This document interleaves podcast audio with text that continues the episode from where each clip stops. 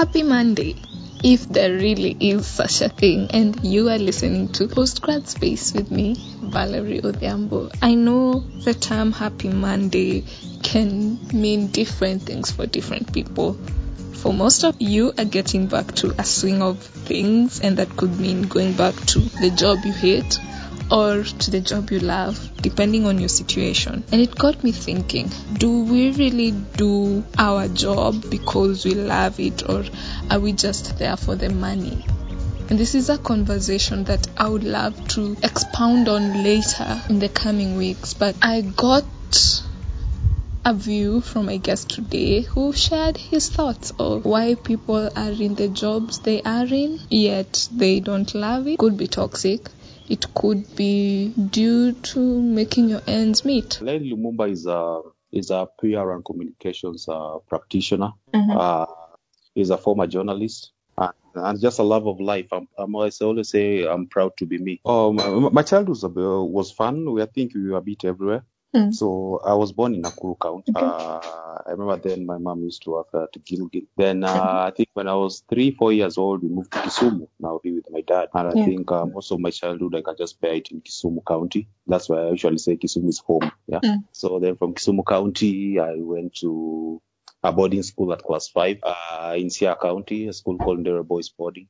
Then from there, I went to Siaya County still at to Sawagongo High School. Uh, then from Sawagongo High School, uh, I went now to Kakamega County, Masinde Muliro University, where I pursued mm. a bachelor's degree in journalism and mass communication. And yes, mm. from a tender age, I, I, knew I wanted to be a journalist. In fact, I remember um, it was in Form 1 or Form 1 or Form 2 there when people were choosing, uh, we had the guidance and counseling department. So guys were just choosing what they wanted to be. And I said, no, what? I want to be a journalist. So that was what's your motivation because people never thought uh, journalism was so lucrative as such, mm. especially the teachers. So they wanted you to choose the laws, the accounting, engineering, and just so that look cool. But I said, no, what? I want to do journalism. Then uh, I looked up to one uh, Louis Otieno. I believe he's one of the finest journalists uh, Kenya's ever produced. Till yeah. to date, I, I grew up an extrovert. Yes, naughty, sometimes mm. such is life sometimes yes, yes. Uh, so when you got yourself out of campus where did yes. you go next did you land into a, a job or you tarmacked a bit so uh, out of um, in third year when uh, we were going for uh, industrial attachment so mm. i started i started uh, my attachment at standard media group so after my after my attachment ended i still continued yeah. sharing articles with them and just working with them uh, noticed that I was not being paid anything. Yeah. So I was just a correspondent per se, but not being paid anything. But I still think that that one has paid off to date because it was a worthwhile experience. That's something, it really sharpened me as a writer mm. and uh, gave me the nose for news, as journalists call it. Yes. So, but, the, but then after that, you know, there are the normal struggles with life because in as much as not being paid, you need to pay a few bills left, right, and center. So during mm. that time, I remember after four, I worked as a shopkeeper at my father's shop. Then um, I came to Nairobi. I still continued contributing to the standard, but I, I think now I was now growing up and I needed something uh, a bit more solid so that my life can also take off. So mm. one morning, I seated at my house. So I googled the PR firms in Kenya, and yeah. I, I remember making ten copies of my CV, and I started walking around town, dropping them, dropping them, dropping yeah. them, dropping them dropping them. So I remember mm. the last place I dropped my CV was Stack. It, it was called the advertising company. Now the mm-hmm. advertising company, they had a division of their, their PR division was called Redline PR. And that's the mm-hmm. last place I dropped my CV. It was around three because I was tired from working. You know how Nairobi town can be big sometimes. So I remember dropping it there and, and I went home. So I got home pretty early. So around mm-hmm. five when I was uh, relaxing around five there, I get a call from uh, one Mr. Paul Owora. He was the CEO of TAC. So he asked me, yeah, you dropped your credentials here. So what are you looking for? And I told him I'm looking for placement. So he asked me, so what do you do? I told him I'm a, I'm a, I'm a freelance journalist. Mm. Then he told me to meet uh, to meet him the next day, and the next day gave me an offer, yeah. and I started off as a uh, as an intern before I went to become an account executive at Redline Public Relations. Uh, was that transition something that you are happy about like moving from journalism to PR, which I believe is a bit different. Same but a bit different. Yes, yes. I, I, I think when I was I was practicing as a journalist, I, I, I remember sometimes I needed I needed a change in um, in what I do so that I can get a new set of skills and challenges. Mm. So you see, the easiest place I would go maybe to become a content creator in terms of writing, or move to PR, and PR became the easiest because uh, the shift is always easy because CPR and journalism, um, as much as they are different, but they are very very related. Uh, if you look mm. at my, my biggest skill was writing, and that's how I sold myself as a writer. And today, I usually say my greatest strength is writing. So when mm. I told the CEO then, Paul Owora, that I could write, uh, he said that that's something they they needed, and so that's something Redline liked during that time. Mm. The, the, the, the, shift was worthwhile because PR involves a lot of writing. Um, so me being a sharp writer then helped me in this side of the field as now yeah. being told now to develop a lot of content and collateral. So how long did you take to be an intern to an account executive? Uh, I started in January. Uh, in March, I was confirmed to be an, an account executive. Three months. So when did you make a move to your next position? No, it's, it's, it's usually said. I remember my my boss then, uh, the Kisumu bureau chief at Standard, used to be called yeah. uh, uh, Mr. Frank Otieno is now, and you said it at KTN, Frank Otieno. Uh, mm. When I was leaving, he told me one thing that uh, you are leaving, but just remember to always work with all of your bosses. Huh? Just work with them so mm. well because they're the mm. people who, who, will be asked to to give you a recommendation or something. That's why if you see my CV to date, huh, Frank Otieno is mm. always there. I think he's mentored me and grew me. So in that effect, I remember going to Standard, I used to work with a lady called, going to Red, I used to work with a lady called uh, Carol Waroi he was the PR director. So um, in mid in mid of 2017, uh, Waroi was uh, uh, Waroi was given a position of being a managing partner to Ogilvy Public Relations. Mm. So when he went there, I just told him, I said, you know what, when you get an opportunity there, please remember to just call me or something. So in that same year, 2017, in December, yeah, she called me and told me that there, there is a position here that uh, um, I've recommended you. So these guys will call you the rest is up to you. You sell yourself. I'm imagining this is a big and a huge company. Yes, that yes, transition yes. was something happy that you didn't expect and you had it. I didn't expect though, but I, mm. I, I, I, I, you see, uh, PR, the PR industry in Kenya, in as much as it has grown, but we don't have very many established PR firms in the country. So yeah. even the PR practitioners uh, kind of we know each other and we know how different workplaces are. So we had everything from Ogilvy, you know, they had all the biggest clients and you know that there was a, I would say a quote unquote a factory. So I knew I knew the shoes I was getting into and I knew I had yeah. to work off so hard. So when I went there, I was given all the biggest clients to handle. I was given Safaricom. Wow. But I'm imagining that you handling such big clients was exciting, was informative and growth for you. Yes. It's, it's, it's, mm. it's a mix of both, everything, everything. Because you see, in every endeavor that you, you have in life, in everything that you life, uh, you you should always strive to learn something from it. In as much as there could be a million and one challenges, what is that one thing that you'd say you've learned from such and such a place? So working at Ogilvy and specifically working uh, under the Safaricom account was the biggest eye opener. So I saw the fast paced PR environment because brief would come yeah. in, in as early as six, and by eight you should be done and moving to the next thing. So it really opened opened my eyes up to a lot of facets of communication and PR. So I mm. grew as a writer because there were a lot of writing materials and collaterals to develop at Ogilvy. And you know, mm. Safaricom being one of the most, in fact, being the most profitable company in this side of the world, uh, yeah. there was very little room to mess up. So you really mm-hmm. had to be your A game and uh, just give your best in everything. So the experience at Ogilvy, I would say, built me so, so, so, so, so much, especially as a writer. Yes. Mm. You started in journalism through PR, and yes. both of them are fast paced, which includes pressure. How yes, do you yes. handle pressure? You see, pressure comes in different forms. Huh? You see, there are those that build you, and there are those that just just crumple you down. Huh?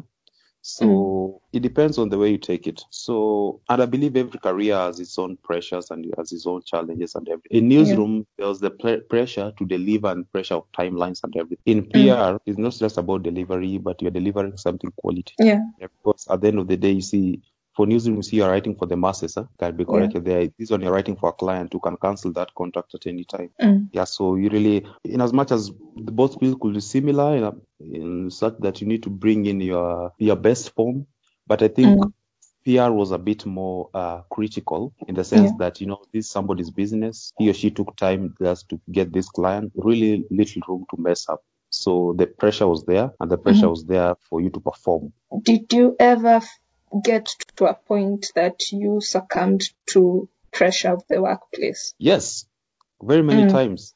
In my head, I quit very, very many times in my head. Ah, the number of resignations I wrote in my head, there are million and one. Yes, yes, yes, yes, Yeah. yes. Pressure is good when it builds you. Huh? hmm uh, if it's pressure that is being fueled by malice or by anything other than uh, good intent, then it's not Mm. worthwhile. So I remember there were times uh, you'd have issues with your bosses, left, right, and center. But um, I'm glad everything worked out, and I'm where I am today. Yes, yes, yes. Can you can you give me a description of pressure that is good that uh, an individual knows that they can get through this and be able to get to where they want, or to a pressure that is killing you and you need to leave? I remember I joined as a senior account executive weeks into joining Ogilvy. Uh, my director then is now my boss now. Uh, the, the dad passed on. So when the dad passed on, I remember the managing partner calling me and telling me, so um, your boss is going on, on leave. Uh, the dad has passed on, so you need to step up. So I was a direct contact between the agency and the client. So I'd never done such a, and especially for such a big client and for such a critical client. Yeah, so it was pressure, but it was pressure that I knew I had to deliver. So it really built me in terms of you know, my interpersonal skills and how to relate with people and how to develop content and strategy and all that thing. It was pressure that built me so so Mm. much. Yes, pressure that does not build you is when one one that is fueled with malice and ill Yeah. will and Yes, yes, yes, yes, yes. You see, Mm. uh, it's said no, it's normal. You know, you spend most of your time at work than even you spend at home. So Yeah. if you don't enjoy your work, then I don't think the moment you feel that you're not enjoying your work, uh, then I don't think Mm. that's the right place to be at. In as much as uh, uh, unemployment is a real threat, not only in Kenya but the rest of the world, I think most people succumb to depression and all these suicidal thoughts Yeah. and general negativity because your work is not Mm. working.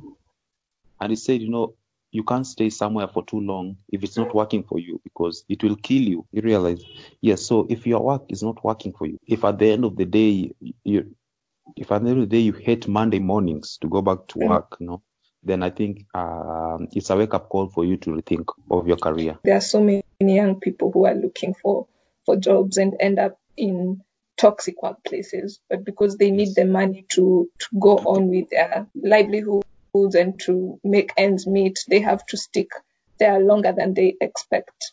Very, what very many. what can you advise young people to do? Yeah, I I think for young people, just know what you want and Mm. uh, know that in as much as that place could be toxic for you, that place uh, you'll find that it's heaven for another person. Mhm. So if it's heaven for this person and it's not heaven for you, then you need to find your heaven. Okay, but how We do know you do that? You know, fine, I know unemployment is real, huh? yeah. and most majority of us are in employment because of the money, not because that I'm passionate about job X or job Y. Let's just call it as it is. Most of them are here; they're being driven by money. That's why you Yeah. find that very many people have abusive bosses, bosses who insult you to the face, but you cannot leave. Mm. If you had a, if you had an option of leaving, I believe you, would have left. You would have Yeah. left. If you had a backup plan, you would have left. But most people do not leave because they don't have a backup plan. Number 2 Mhm. you have bills to pay. And number three, generally, you know what? At times, uh, maybe you are working for the people. For people, uh, you are told to go to engineering or go to law school because your father wanted to be proud in the village that my son or daughter is a lawyer or is a doctor Mm. or something. So you're doing this person not because of the passion, but you're doing it to please someone else, and that's what kills you at the end of the day. Yes. Mhm. So you need you, you, you need exactly to know uh, where your heaven is and pursue it. Yeah, and it starts with the small things like career decisions. Because believe you me, if you choose a career because of somebody and you are not Mhm. into it, you should either learn to love it or just move away from it because it will kill you. I'm not saying that you quit. That that one can also be very, very how do I call it? Mental. Yes, yes, yes, yes, yes. Because if you have people looking up, sometimes it's a matter of sacrifice. You can have Mm. the craziest of the bosses in the whole world, but at the end of the Yeah. day, you need to know how to work with him or her, or how to manage him or her as you look for another place. Yeah. Yes. But I said, you all go back to the beginning, you know, your career Mhm. goals, what do you want to achieve, your purpose, what do you want to achieve, what do you want to be? Because even Yeah. as choose your career, what are you good at? Me, I chose journalism because I knew I was good at writing. Either way, Mm. it works for you because, uh, God forbid, even fail your exams. You know, you cannot Mm. fail in your passion. You know, you, you're passionate about writing. Yeah, somebody Yeah. can just employ you just because of that. Somebody will say, okay, I'm not looking at the papers, but I'm looking at this guy's, I have the evidence this guy can write, or this guy can cook, or this guy can do X, Y, Z. Yes. Mhm. So don't stick Uh, too long where you feel Mm. is toxic. Don't stick too long where you feel is toxic. Yeah, I think that's the perfect answer for a toxic workplace. Don't stay too long. Just have a Don't plan B for the next Yes, step. he surely said, run while you still can. Yeah.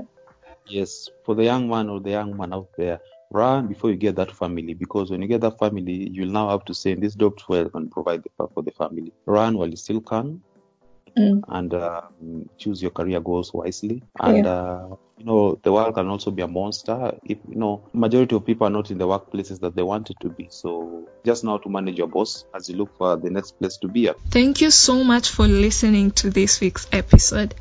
What I'd love you to do is to pick out what stood out for you in today's conversation and tag me at postgradspace on Instagram or pgradspace on Twitter.